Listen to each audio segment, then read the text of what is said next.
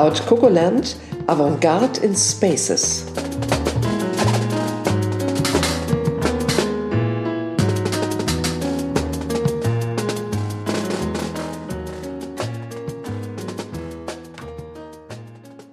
Folge 6 Gehirnräume. Folge 6, Rosa. Wahnsinn, dass wir schon bei Folge 6 sind. Ich äh, kann es überhaupt nicht fassen. Und wenn ich so Revue passieren lasse, welche Reise hinter uns liegt, das war wahnsinnig inspirierend und äh, vielen Dank da auch schon mal dafür. Du bist echt äh, die beste Podcast-Partnerin, die man sich so vorstellen kann. Das hat so viel Spaß gemacht und äh, gut, dass man nicht sieht, dass ich erröte, aber ich finde dasselbe übrigens auch von dir. War eine super Idee, Eva. Darauf erheben wir das Glas mit Rosé mal wieder, wie letztes Mal. Und auch unser Gast erhebt sein Glas, wie ich sehe. Zum Wohl, Jakob. Zum Wohl. Zum Wohl.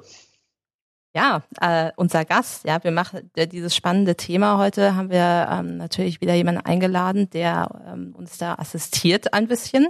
Und Rosa, du wirst ihn ein bisschen näher vorstellen. Wer ist denn heute dabei zum Thema Gehirnräume? Zum Thema Gehirnräume. Ich habe ja schon gesagt, Jakob. Jakob ist aber eigentlich Dr. Jakob L.S. Bellmund. Spreche ich das richtig aus?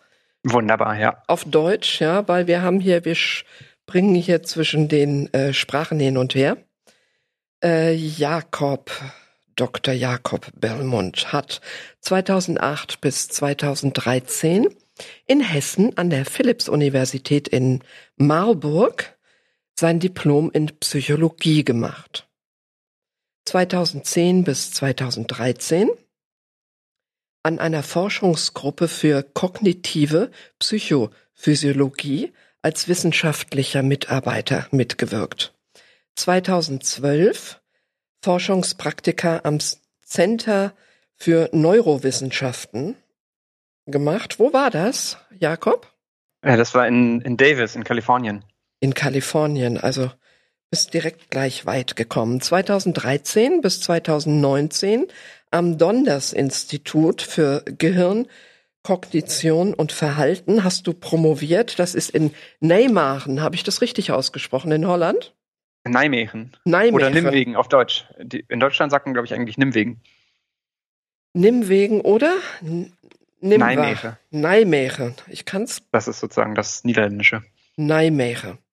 Gut, die Zeit ging weiter 2016 bis 2018 am Kavli-Institut, ist das richtig?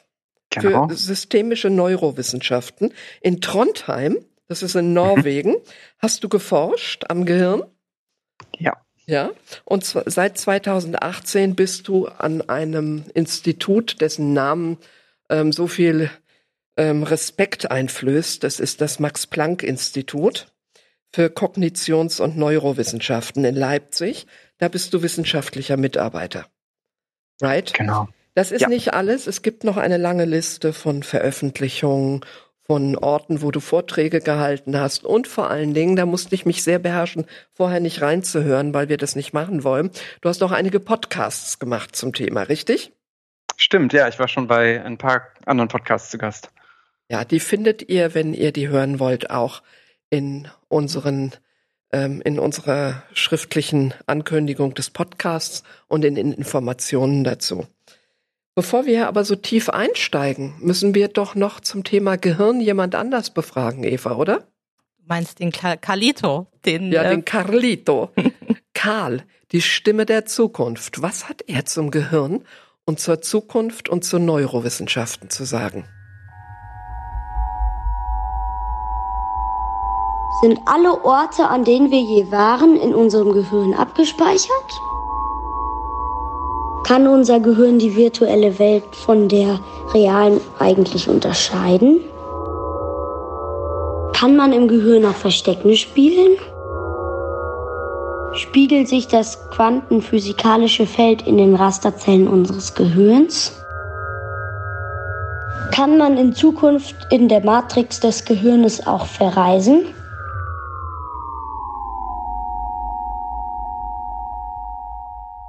Würde gerne mal starten mit ein paar Metaphern, mit denen du auch deinen Artikel gestartet hast, den du uns vorab hast zukommen lassen. Und zwar ist ja die Sprache von uns voll von äh, Metaphern wie enge Freunde, entfernte Bekannte, Ideen sind naheliegend oder weit hergeholt.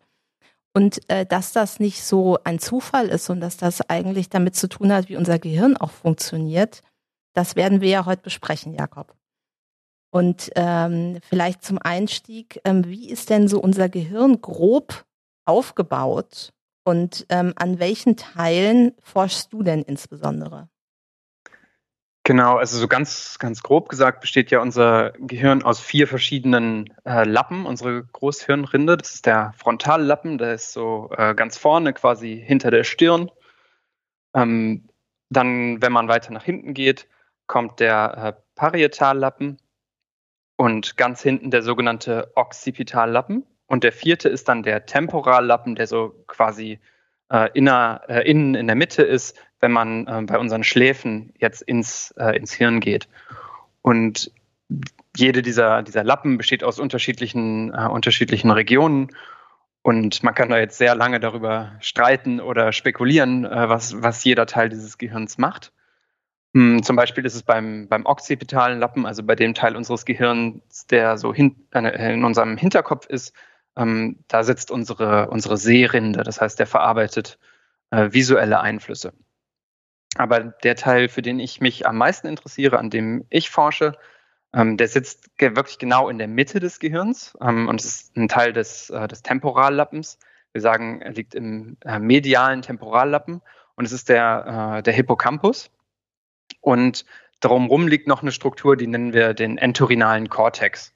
Und ähm, der entorhinale Kortex, der bekommt sozusagen den Input und sendet den weiter an den Hippocampus, wo er verarbeitet wird. Und dann geht es aber auch über den entorhinalen Kortex wieder zurück äh, zum, zum Rest des Gehirns. Und das ist so die Struktur, wenn man sich vorstellt, dass, äh, dass man von unten aufs Gehirn schaut, ähm, dann äh, sieht man genau in äh, den, den Hippocampus, das ist so eine kleine Würstchenform, ähm, die sich da lang zieht. Ist das eigentlich einer von den alten Teilen des Gehirns? Es ist ein relativ alter Teil, genau. Also der ist ähm, evolutionär gesehen relativ alt und ist auch in vielen, ähm, vielen Säugetieren ähm, relativ ähnlich schon aufgebaut. Das heißt, ähm, es gibt relativ viele Experimente, die zum Beispiel in, in Nagetieren, in, in Mäusen oder Ratten gemacht werden, ähm, wo die Struktur relativ ähnlich zum Menschen tatsächlich aufgebaut ist, ja. Du beschäftigst dich ja einerseits mit der räumlichen Repräsentanz im Gehirn, mhm. aber auch damit, wie Denken und Raum und äh, räumliche Proportionalität zusammenkommen. Jetzt denkt man ja, also wir haben ja früher noch gelernt, dass das Gehirn eigentlich wie ein Computer funktionieren soll. Da gibt's verschiedene Teile, die haben bestimmte Zuständigkeiten für Emotionen und für Sprache und da vorne ist das Rechnen und hier hinten ist äh, hier ist äh, eine Fremdsprache und da ist Musik und so und als würde das also sehr ähm, doch einfach funktionieren wie beim Computer und man könnte auch praktisch ähnlich dran herumschrauben. Und zuständig fürs Gehirn waren immer die Hirnchirurgen und die äh, die Mediziner und du bist aber Psychologe. Ja, was hat denn der Psychologe im Gehirn verloren? Naja, der Psychologe äh, interessiert sich ja letztendlich dafür, wie unser Verhalten äh, aussieht oder was unser Verhalten so erklärt. Und äh, dafür ist natürlich unser Gehirn äh, ganz zentral zuständig, äh, unser Verhalten zu steuern. Und ähm, ich habe mich immer schon für die Frage interessiert, eigentlich, wie, wie wir erklären können, wie sich Menschen verhalten und warum sie sich verhalten. Und so in meiner Laufbahn habe ich mich dann äh, auf, ja, auf eine bestimmte Funktion ähm, spezialisiert, kann man sagen, und das ist eigentlich unser Gedächtnis. Ähm, Genau, und da interessiere ich mich dafür, wie, wie eben äh, diese bestimmten Hirnstrukturen das möglich machen, dass wir uns an äh, bestimmte Dinge erinnern. Ähm, spannend und vor allem, wenn man diese Paper liest, die du auch veröffentlichst, da gibt's ja dann ähm, zwei ähm, Themen, mit denen du dich intensiv beschäftigst. Das sind die sogenannten Rasterzellen und Ortszellen. Also vielleicht für das weitere Gespräch ist ganz gut, wenn du erklärst, was das genau ist. Also was sind denn die Rasterzellen und Ortszellen? Und dafür gab es ja auch einen Nobelpreis der Medizin. Also es war ja was ziemlich bahnbrechendes, als man das äh, gefunden hat. Warum ist das so bahnbrechend gewesen? Genau, also die, äh, das sind äh, eigentlich so die beiden berühmtesten Typen von Nervenzellen, die im Hippocampus und im entorhinalen Kortex gefunden wurden. Und die erste Entdeckung, die hat ähm, John O'Keefe gemacht. Das ist ein, äh, ist auch heute noch aktiv, ist ein Professor in, in London. Und das sind Befunde, die aus Studien mit, äh, mit Ratten kommen. Und was, äh, was in diesen Studien gemacht wird, ist, dass äh, eben eine Elektrode ins Gehirn des Tieres implantiert wird und dann wird äh, und dann kann man tatsächlich die Aktivität von einzelnen Nervenzellen beobachten, während dieses Tier ähm, zum Beispiel sich durch ähm, einen bestimmten Raum bewegt. Und das war eben genau das, was der John O'Keefe gemacht hat. Äh, das war schon Anfang der 70er. Und was er dann beobachtet hat, ist, dass eine bestimmte Zelle, also eine bestimmte Nervenzelle, immer aktiv war, wenn die Ratte sich an einem bestimmten Ort im Raum aufgehalten hat.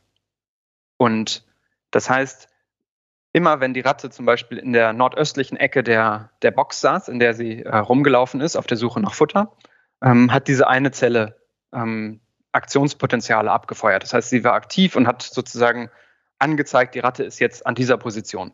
War die Ratte an einer anderen Stelle, war eine andere Zelle aktiv. Und dadurch entstand so die Idee, dass, äh, dass das Gehirn eine Repräsentation davon hat, wo genau äh, sich diese Ratte befindet. Und was daran sehr spannend ist, ist, dass das eigentlich was ist, mh, hm, was wir nicht, nicht direkt unmittelbar aus der Umgebung wahrnehmen können. Das heißt, der gleiche Ort kann sehr unterschiedlich aussehen, ob ich jetzt in die eine Richtung schaue oder in die andere Richtung schaue. Jetzt schaue ich nach vorne, sehe euch, sehe euch den auf dem Laptop und wenn ich nach hinten schaue, dann würde ich was ganz anderes sehen und trotzdem bin ich ja am gleichen Ort. Und das heißt, dieses, ähm, diese abstrakte Position im Raum ähm, kann man wiederfinden in den Nerven, äh, in, den, in den Aktivitäten der einzelnen Nervenzellen. Und das ist so ein Grund, warum das so eine bahnbrechende Entdeckung war. Mhm. Und die, der zweite Zelltyp, ähm, das sind eben die, die Rasterzellen. Und die wurden entdeckt im, im entorhinalen Kortex. Und das war das Team von äh, Edward Moser und Maybrit Moser, die eben in, äh, in Trondheim forschen. Und das sind Zellen, die, äh, im, die sie im entorhinalen Kortex entdeckt haben. Und mh, hm, jede dieser Zellen ist nicht an einem Ort aktiv, äh, sondern an ganz vielen Orten. Und ähm, das heißt, ähm, und, und das Besondere ist jetzt, dass diese Orte nicht irgendwie zufällig verteilt sind, sondern dass, ähm, dass die Orte, an denen eine Rasterzelle aktiv sind, ganz regelmäßig in der Umgebung verteilt sind. Und zwar formen die so gleichseitige Dreiecke, die dann so ein äh, sechseckiges Muster oder 60 Grad symmetrisches Muster formen. Also so ein ganz ähm, reguläres Raster. Äh, und deswegen haben die diesen Namen äh, bekommen, Grid Cells auf Englisch oder auf Englisch, äh, auf Deutsch Rasterzellen. Man kann sich das ein bisschen so vorstellen wie so ein Koordinatensystem, was eigentlich über die äh, Umgebung gelegt wird. Und da ist jetzt eben die Idee, dass diese beiden äh, Zelltypen gemeinsam mit noch äh, weiteren anderen äh, Zellen so mentale oder kognitive Karten bauen von unserer Umgebung. Bedeutet das, dass überall, wo ich mal gewesen bin, jeder Ort im Gehirn in Form einer, ähm, eines Musters gespeichert ist, was eine Repräsentanz hat durch eben diese Zellen? Genau, also jeder Ort, an dem wir, äh, an dem wir sind, wird dann repräsentiert durch so ein bestimmtes Muster ähm, der, dieser jeweiligen Zellen. Und das, äh, oder eine spannende Sache ist, dass ähm, wir natürlich nicht unendlich viele, viele Zellen besitzen. Und mh, hm, wenn wir an unterschiedliche Orte gehen, dann wird sozusagen neu gemischt. Und eine Zelle, die jetzt hier in meinem Arbeitszimmer aktiv ist, ähm, ist dann vielleicht auch aktiv, wenn ich äh, im Wohnzimmer bin, aber an einer anderen Stelle. Und äh, so können wir ganz viele verschiedene Orte äh, repräsentieren und möglicherweise auch im Gedächtnis speichern. Das betrifft ja jetzt alles die räumliche Orientierung, die natürlich auch rätselhaft und wichtig ist, aber es leuchtet mir noch irgendwie ein, dass etwas, was mh, hm, vorhanden ist, plastisch in, mehr, in mehreren Dimensionen, dass das auch eine, eine Analogie im Gehirn hat, die in Form von Rastern ja auch irgendwie räumlich ist, ja. Was hat das aber jetzt mit Psychologie zu tun? Und was hat das mit kognitiven Vermögen zu tun? Ja, das ist, das ist eigentlich so äh, das, was mich am meisten interessiert, ja. Weil ähm, die Befunde darauf hindeuten, dass eben diese Zellen nicht nur Karten bauen von, äh, von dem Raum, der uns physisch umgibt, sondern auch von anderen Dingen, die wir wahrnehmen oder von, äh, von Wissen, das wir repräsentieren. Das heißt, wir können uns vorstellen, dass wir bestimmte, ähm, bestimmte Tiere zum Beispiel ähm, an, anhand ihrer Merkmale anordnen können. Zum Beispiel können wir die anordnen danach, wie schnell sie sich fortbewegen können und danach, wie, ähm, wie schwer sie sind. Und dann entsteht auch so eine Art zweidimensionaler Raum.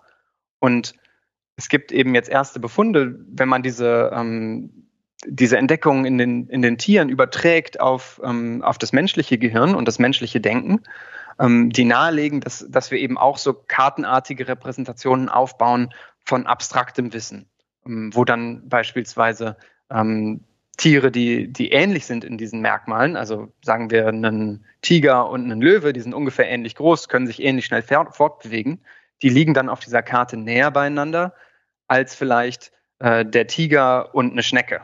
Die sind sehr unterschiedlich groß und auch die Geschwindigkeit, mit der sie sich durch die Welt bewegen können, äh, ist sehr unterschiedlich. Und dadurch haben wir dann eine Repräsentation ähm, von ganz vielen verschiedenen ähm, äh, Dingen oder, äh, oder Elementen und der Welt oder von unserem Wissen, ähm, die wir ganz flexibel nutzen können. Mhm. Das sind dann quasi die Transferleistungen, ne, die man so erklären kann. Also den Transfer auf Dinge, die man noch gar nicht erlebt hat, die man noch gar nicht kennt. Ähm, so, so kann man das erklären, wahrscheinlich. Genau, also das ist, das ist sozusagen ein, ähm, ein das, warum wir so begeistert sind, ähm, wenn wir solche Karten finden, weil ähm, so eine Kartenrepräsentation unheimlich flexibel ist. Wir können eben auf einen Bereich der Karte eigentlich schließen, den wir noch gar nicht richtig gesehen haben. Das heißt, wir können uns im Raum, ist, ist die Analogie, wir können ähm, eine Abkürzung finden, die wir noch nicht äh, gelaufen sind. Das heißt, wenn ich beispielsweise durch einen Park spaziere in einem großen Bogen, ähm, dann kann ich, wenn ich ein gutes Orientierungsvermögen habe, ähm, vielleicht auf dem Rückweg den kürzeren, direkten Weg äh, zum Startpunkt wählen. Oder im, äh, im Tierbeispiel haben wir vielleicht äh, gelernt, dass, äh, dass Löwe und, äh, und Tiger sind gefährlich. Und ähm, dann lernen wir einen, sehen wir vielleicht einen Jaguar. Der sieht ein bisschen anders aus, der hat ein gepunktetes Fell statt ein gestreiftes wie ein Tiger, aber ungefähr gleich groß und auch ähnliche andere Merkmale. Und wenn wir wissen, dass eben der, der Löwe gefährlich ist, dann können wir generalisieren und können dieses Wissen anwenden auf, auf eine neue Situation, wo wir den Jaguar finden und uns vielleicht vor dem auch in, äh, in Acht nehmen. Und ja. so entsteht eben dieser Transfer. Ja, total ähm, spannend. Und die, äh, was ich so toll fand oder was ich so interessant fand, also wir haben ja die erste Folge dem Thema virtueller Realität gewidmet, unserer Podcast-Reihe. Und ihr arbeitet ja mit virtueller Realität und ähm, also das scheint ja genauso zu funktionieren. Es waren ja diese Versuche mit Affen oder mit Menschen, die ähm, genau die dieselben ähm, ja, Signale dann hatten, wenn sie sich virtuell im Raum bewegt haben. Also das, äh, das scheint auch zu funktionieren. Es muss also nicht im echten Raum sein, sondern auch im virtuellen. Und dann ist ja wieder die Frage, die wir damals schon hatten, wie sehr kann man eigentlich das Gehirn im virtuellen Raum austricksen? Ja, das, ja, das ist total spannend. Also für mich ist äh, virtuelle Realität eigentlich ein, ein Werkzeug dann in, in meiner Forschung. Das heißt, wenn, wenn wir ein Experiment machen, dann ähm, liegt unsere Versuchsperson im Magnetresonanztomographen. Ähm, das heißt, das ist ein, Hirnscanner letztendlich, wird äh, eben auch in Kliniken für medizinische Zwecke verwendet. Und wir versuchen quasi dem Hirn bei der Arbeit zuzuschauen, wenn, wenn Leute durch eine neue virtuelle Umgebung navigieren oder eine Gedächtnisaufgabe äh, bewältigen. Und dabei ist ganz wichtig, wer, wer schon mal aus medizinischen Gründen vielleicht äh, ein MRT bekommen hat, der weiß das sicherlich, man muss ganz still liegen. Und weil sonst verwackeln letztendlich die Bilder, die, die aufgenommen werden. Und deswegen ist für uns die virtuelle Realität ähm, ganz essentiell, weil wir dadurch äh, den Probanden, während sie still im, äh, im Hirnscanner liegen, äh, eine virtuelle Welt zeigen können, durch die sie vielleicht mit minimalen Bewegungen mit der Hand, mit einem Joystick äh, navigieren können. Und deswegen brauchen wir das als, als wichtige Technik. Und es ist eben so, dass wir dann tatsächlich, obwohl die Probanden auf dem Rücken liegen und nur in dieser virtuellen Welt sich bewegen, äh, dass wir diese Signale auslesen können, die nahelegen, dass dieses Rasterzellsystem auch im menschlichen Gehirn äh, tatsächlich so funktioniert. Arbeitet ihr wirklich mit 3D da? Mit 3D-Brillen oder wie sieht das aus? Genau, also im, äh, im Hirnscanner sind das meistens nur Desktop-basierte Techniken, das heißt 2D. Mm, wir machen aber auch Verhaltensexperimente, wo wir auch mit 3D-Brillen arbeiten. Und da habe ich ein Experiment jetzt gemacht mit so einer neuen Bewegungsplattform auch noch, weil ich mich natürlich dafür interessiere, wie Leute sich durch den Raum bewegen. Und das ist so eine Plattform, wo tatsächlich physische Schritte in virtuelle Bewegung um, äh, übersetzt werden. Und die hat den großen Vorteil, dass man sich durch sehr große virtuelle Räume bewegen kann. Und ähm, da kann man dann zum Beispiel äh, im Nachgang auslesen, was für Veränderungen das im, äh, im Gehirn bewirkt, wenn man so eine neue äh, Welt entdeckt hat und darin bestimmte Dinge gelernt hat zum Beispiel. Was ich auch ganz interessant finde, ist jetzt eine relativ spontane Assoziation, so wie du das beschrieben hast, diese Rasterzellen und wie die Zellen sich in diesen Dreiecken zueinander verhalten. Das ist etwas, was ich im Moment ganz häufig im Design wiederfinde. Und ich habe das eigentlich immer darauf zurückgeführt, dass wenn man ähm, Vektordesign macht, dass man ja immer Punkte hat, die man dann mit Linien verbindet. Und da ist es ganz oft, dass dieses Dreieck vorkommt. Das finden wir im Moment in allen möglichen ähm, Design. Wir finden diese polygonalen Designs, wir finden Lampen, Tische, alles hat immer diese Dreiecke und diese Punkte, die miteinander verbunden sind. Und genauso stelle ich mir das gerade im Gehirn vor. Ist diese Gleichzeitigkeit, ist das irgendwie Zufall? Hat das was damit zu tun, dass wir allgemein im Moment so denken? Also mir ist es auch aufgefallen, dass äh, im, im, Design diese Form aktuell total in ist. Äh, und ich freue mich dann immer. Ähm, zum Beispiel habe ich meiner Frau mal so Ohr Ohrringe mit äh, Hexagons äh, geschenkt. Ähm, genau, und es ist eben so, dass diese gleichseitigen Dreiecke und äh, das ist eine sehr effiziente Form, zweidimensionalen Raum aufzuteilen und möglichst viele Punkte sozusagen in, in diesen Raum äh, zu zeigen und oder zu packen. Und das gibt es in der Natur ganz häufig und das ist auch eine sehr stabile Struktur. Zum Beispiel äh, Bienenwaben sind auch so äh, so hexagonal. Ähm, das heißt auch diese, quasi, der fehlt der eine Punkt in der Mitte. Und ähm, wenn, wenn man das einmal gesehen hat, dann sieht man das wirklich sehr, sehr häufig, äh, dass, äh, dass dieses Muster gibt. Und das ist ganz effizient, ähm, um, äh, um quasi so einen Raum aufzuteilen und, äh, und zu kartieren. Aber wie genau das im Hirn zustande kommt, äh, weiß man eigentlich noch nicht. Und das ist eine große Frage. Ist das nur unser Modell oder sieht das im Hirn wirklich so aus, ja? Also Live Copies Movie oder Movie Copies Live? Wo, wie kommt das genau. zustande? Ja, ja, das ist die, ist die große Frage, was, äh, was ich vielleicht noch sagen sollte. Also im Hirn, äh, das sieht nicht direkt im Hirn so aus, sondern das sind, ist eine einzelne Zelle, die an verschiedenen Punkten aktiv ist. Und wenn man das visualisiert, sieht das so aus. Ne? Das heißt, es ist nicht, dass die Zellen selbst notwendigerweise so angeordnet sind im, äh, im Hirn. Ein äh, Experiment, was wir jetzt mit dir äh, vorhaben. Also du beschäftigst dich ja sozusagen mit dem Gehirn und wir beschäftigen uns mit Räumen. So, mhm. wenn wir jetzt ähm, in Räumen sind und ähm, es gibt eben Räume, bei mir ist es zum Beispiel, ich gehe jeden Sonntag in das äh, Städel, trinke da ähm, einen Kaffee, lese meine Zeitung, ich fühle mich da jedes Mal wahnsinnig inspiriert, jeden Sonntag. Es ist eine, eine Routine, ich gehe da immer in denselben Raum, ich sitze an derselben Stelle. Ähm, jetzt die Frage, hat das schon wieder was mit dem Gehirn zu tun? Also passiert da in meinem Gehirn was? Und ähm, wenn ja, was? Also generell ist es dann sicherlich so, dass wenn du diesen Ort gut kennst, dass du eine, eine detaillierte Karte hast ne? und du weißt genau, wo äh, dein Lieblingsplatz ist und, und wie du da hinkommst. Und was dann möglicherweise passiert, ist, dass du ja bestimmte Erinnerungen auch an diesen Ort äh, wieder, wieder abrufst, wenn du dort bist. Ne? Und vielleicht kommst du dann eben auch wieder in diese Stimmung, dass du dich inspiriert fühlst und das bedingt sich dann, äh, dann gegenseitig. Und wenn man das jetzt zum Beispiel ähm, evolutionär denkt, dann ist es, ist es total wichtig, dass, äh, dass unsere räumliche Orientierung und unser Gedächtnis verknüpft sind, weil wir müssen uns erinnern, wo es das gute Futter gibt oder wo vielleicht äh, das gefährliche Tier wohnt, dem wir nicht im Dunkeln begegnen wollen. Das heißt, ähm, da gibt es ja möglicherweise einfach so eine Verknüpfung.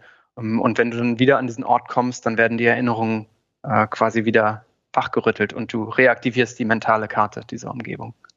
Ist das nur eine Verknüpfung oder ist in dieser räumlichen Struktur, sind da auch schon Emotionen und ähm, gewisse Zustände abgelegt? Oder werden die einfach nur miteinander verbunden und sind ganz woanders? Oh, das ist, ist eine sehr gute Frage, das ist eine schwierige Frage, ähm, die, also die ganz ehrlich oder ganz, äh, ganz abschließend zu beantworten, ist wahrscheinlich gar nicht möglich. Mhm, unsere Erinnerungen sind eng mit unseren Emotionen verknüpft. Ne? Also jeder hat ja sehr emotionale Erinnerungen oder ein bestimmter Geruch oder ein bestimmter Ort ruft eben eine emotionale Erinnerung äh, wieder wach. Und eine Frage, mit der wir uns zum Beispiel beschäftigen, ist, wie äh, Belohnungen zum Beispiel als jetzt eine Form von Dingen, die positive Emotionen hoffentlich aus, äh, aus, äh, auslösen, wie die beeinflussen, wie wir eine bestimmte Karte bauen. Ne? Wird die dann vielleicht genauer oder wird die weniger genau, wird die irgendwie verzerrt? Äh, weil, äh, weil wir wissen, dass es da einen Ort gibt, der vielleicht mehr oder weniger wichtig ist als ein, als ein anderer. Also ist eine sehr spannende Frage, die ich jetzt nicht abschließend beantworten kann. Ja. Ähm, genau, und wir haben ja jetzt, wenn man dieses Gedankenexperiment jetzt weiterspinnt, also wir sind ja in einer Phase, wir haben Corona hinter uns, wenn man an die Arbeitswelt denkt, eigentlich kommt dieses Thema hybrides Arbeiten, Work from Anywhere, ja, das kommt jetzt. Und ähm, wie setzt man das jetzt mal rein aus wirklich gehirnwissenschaftlicher Sicht denn sinnvoll ein? Also äh, ne, es gibt ja so diese diese Thematik, lässt man das selbstbestimmt, ähm, macht man feste Tage, also hat man die äh, festen Umgebungen zu einer bestimmten Zeit. Also wie ähm, ist jetzt einfach mal deine wissenschaftliche Sicht auf solche Konzepte? Ich weiß, es ist ein Experiment, aber es ist, äh, ist natürlich spannend, was du, was du dazu sagst. Ja, ja äh, also ich kann dazu jetzt wissenschaftlich fundiert nicht, ehrlich gesagt, nicht so viel sagen. Da müsstet ihr wahrscheinlich nochmal jemanden einladen, der sich mit Arbeits- und Organisationspsychologie auseinandersetzt. Aber ähm, generell ist es, ja, finde ich, ähm, kann es vielleicht einfach inspirierend sein, wenn man auch mal an anderen Orten arbeiten kann. Also ich, äh, ich kenne das zum Beispiel von mir selbst, dass ich ähm, zum, wenn ich ein Manuskript schreibe, dass ich dann oft in, in, in ein Café gehe oder so. Und da habe ich dann das Gefühl, dass ich, dass mir das vielleicht hilft, einfach in einem anderen Kontext zu sein. Das heißt, ich bin an, einem, an einer anderen Stelle und suche mir dadurch dann ganz bewusst eigentlich einen Ort, von dem ich merke, dass der zu einer bestimmten Aufgabe passt. Das heißt, ich kann zum Beispiel schreiben kann ich sehr gut in einem Café, wo es so ein bisschen Hintergrundgeräusche gibt, ich möglicherweise auch kein WLAN habe äh, um, äh, und nicht zu abgelenkt bin von meinem E-Mail-Postfach und suche mir dann dadurch bestimmte Orte, an, an denen ich arbeite. Hm. Aber ich kenne jetzt ehrlich gesagt keine wissenschaftlichen Studien dazu, äh, ob, das, äh, ob das tatsächlich auch mit unserem ähm, mit unseren kognitiven Karten direkt äh, zusammenhängt. Also ich erwarte jetzt mal nicht, dass du als Experte und Wissenschaftler hier das Ei des Kolumbus legen kannst, ja, und sagen kannst, so ist es jetzt. Aber wir können ja mal ein bisschen rumspinnen, weil ich dachte auch, ich habe in diesen Unterlagen gelesen, dass diese Repräsentanz eben nicht nur die räumliche Struktur anbelangt, sondern generell ähm, Denken, Ereignisse irgendwie zuordnet und sortiert in Schubladen, ja, so eine Art Schubladen, dass man weiß, da und da ist das abgelegt und dass man ähm, darüber hinaus ähm, auch Verhalten irgendwie räumlich zuordnet und andere Sinneseindrücke. Ja, das war zum Beispiel, gab es auch so ein Rattenexperiment, übrigens ganz kurzer Schlenker hier am Rande. Du bist nicht derjenige, der hier mit Rattenexperimente macht und sie an Elektroden und Stromstöße äh, anschließt, ja. So, das möchte ich nochmal sagen, dass äh, wir das ausdrücklich im Vorfeld besprochen haben, dass wir auch kritisch gegenüber diesen Experimenten sind.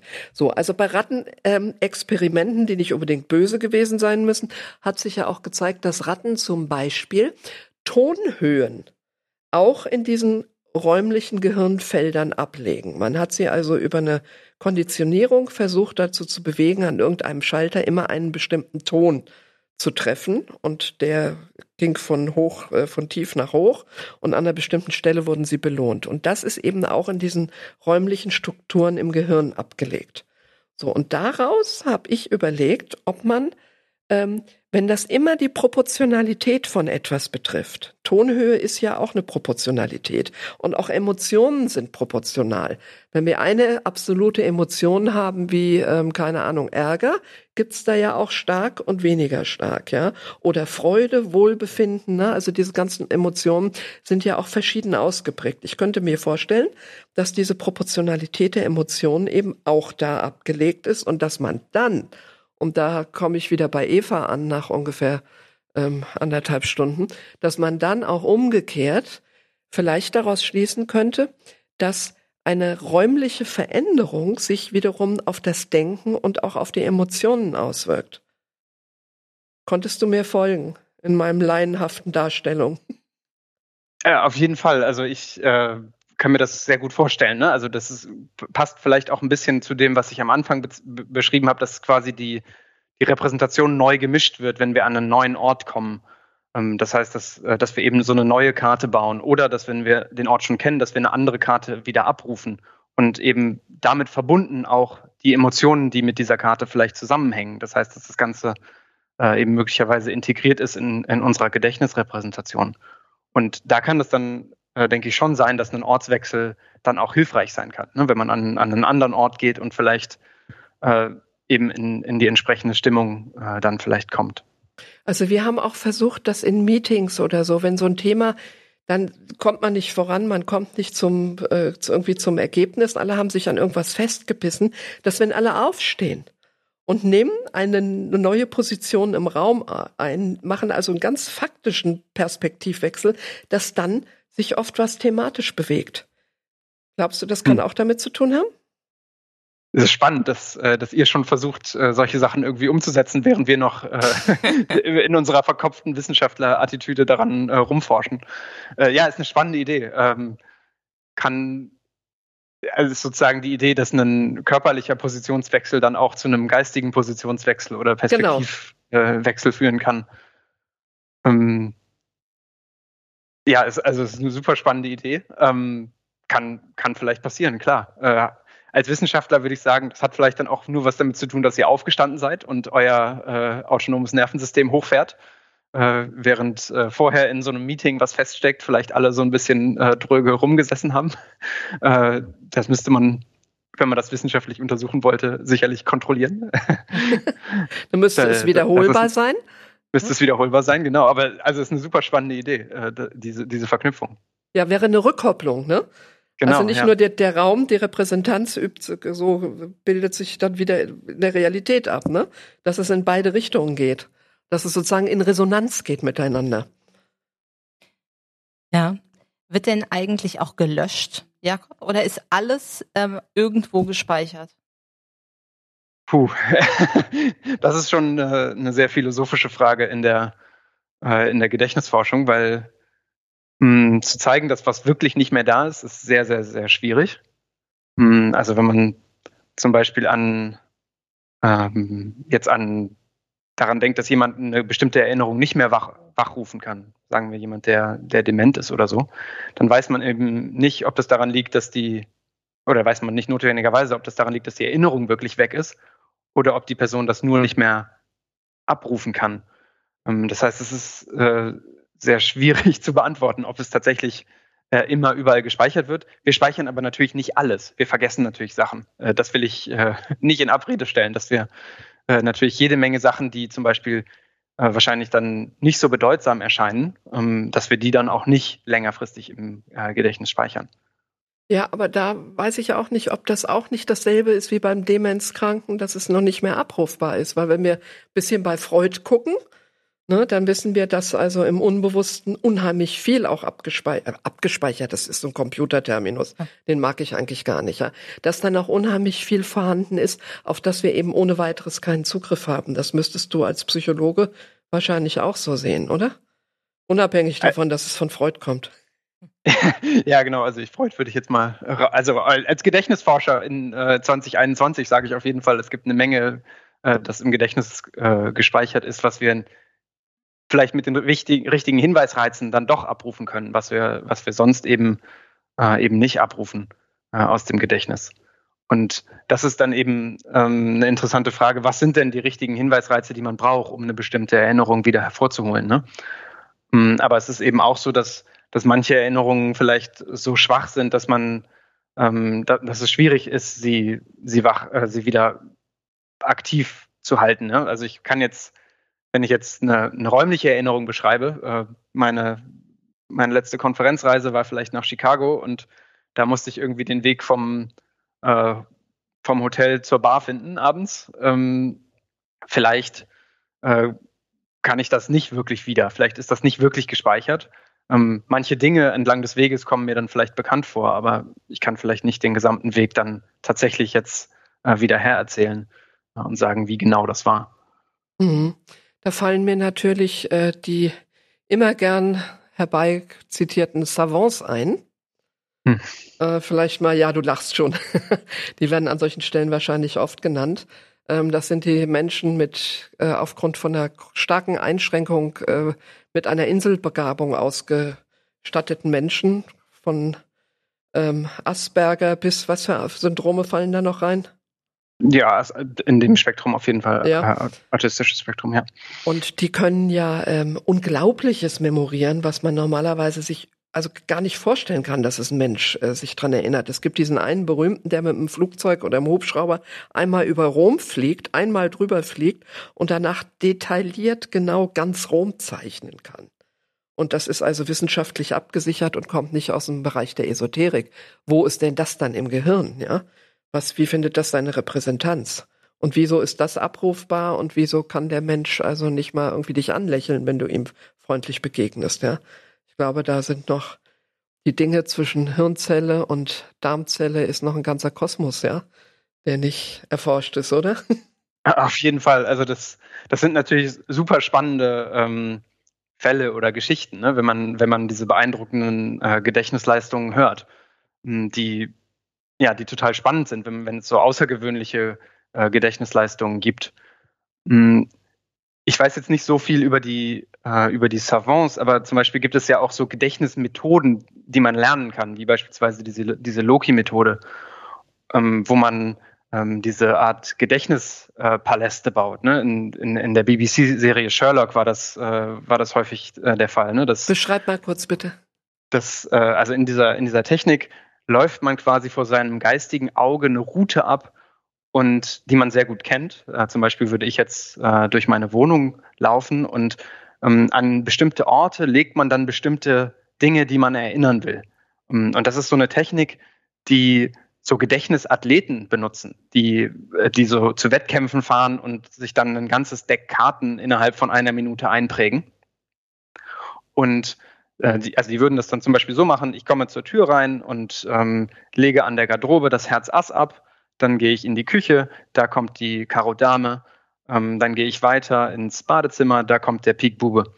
Und ähm, wenn die das dann wieder aus dem Gedächtnis hervorkramen, dann laufen sie wieder vor ihrem geistigen Auge diese, äh, diese Route ab. Und das ist eine ganz alte Technik, das haben schon die alten Griechen ähm, eigentlich äh, so, so gemacht und gemerkt, die haben sich, glaube ich, ihre Reden damit ähm, strukturiert.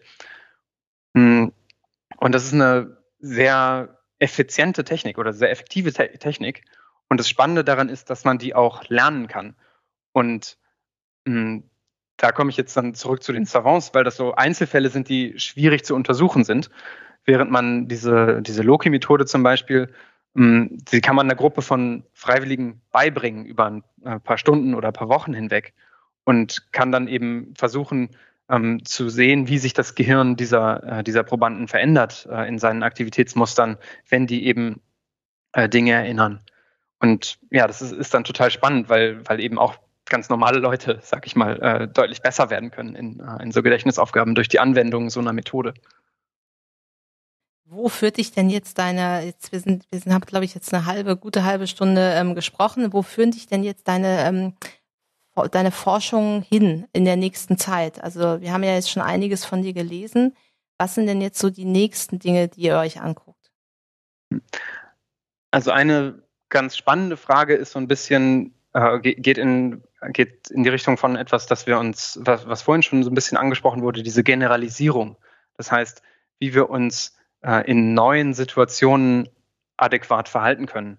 Das heißt, wie wir unser Wissen nutzen, ähm, was wir in verschiedenen vorherigen Situationen gelernt haben. Und zum Beispiel im, im Raum wäre ein, ein Beispiel, äh, wenn ich jetzt durch einen, ähm, durch einen Kaufhaus laufe. Ähm, ich weiß nicht, ob es noch Karstadts gibt, aber in, früher gab es immer Karstadts. Und äh, in, äh, in meiner Heimatstadt in Göttingen äh, gab es zum Beispiel so ein, so ein Karstadt und ich habe so eine Erinnerung, da kommt man rein, da geht man erstmal in die Parfümabteilung, dann kommt die Schmuckabteilung, dann kommt unten noch irgendwie Schreibwaren. Und die waren äh, in Göttingen so aufgebaut und die waren in äh, Kassel so aufgebaut, in Leipzig ist es so.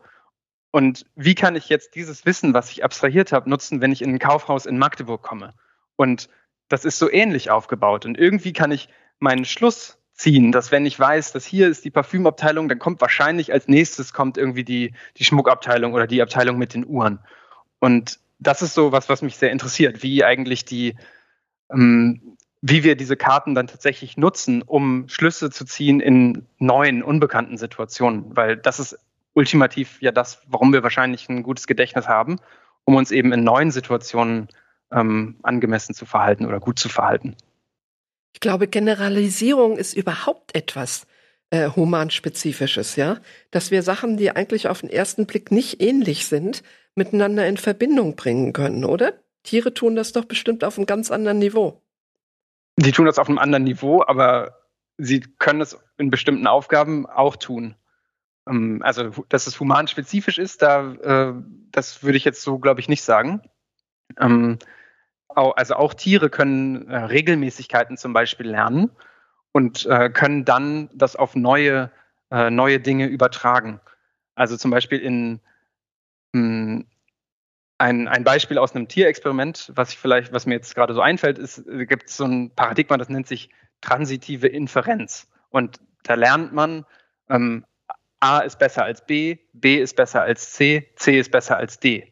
Und äh, in, äh, bei, bei einer Ratte, eine Ratte, ähm, die haben ein sehr gutes Geruchssystem. Ähm, die lernen, da sind die A, B, C, D und so weiter. Das sind verschiedene Gerüche.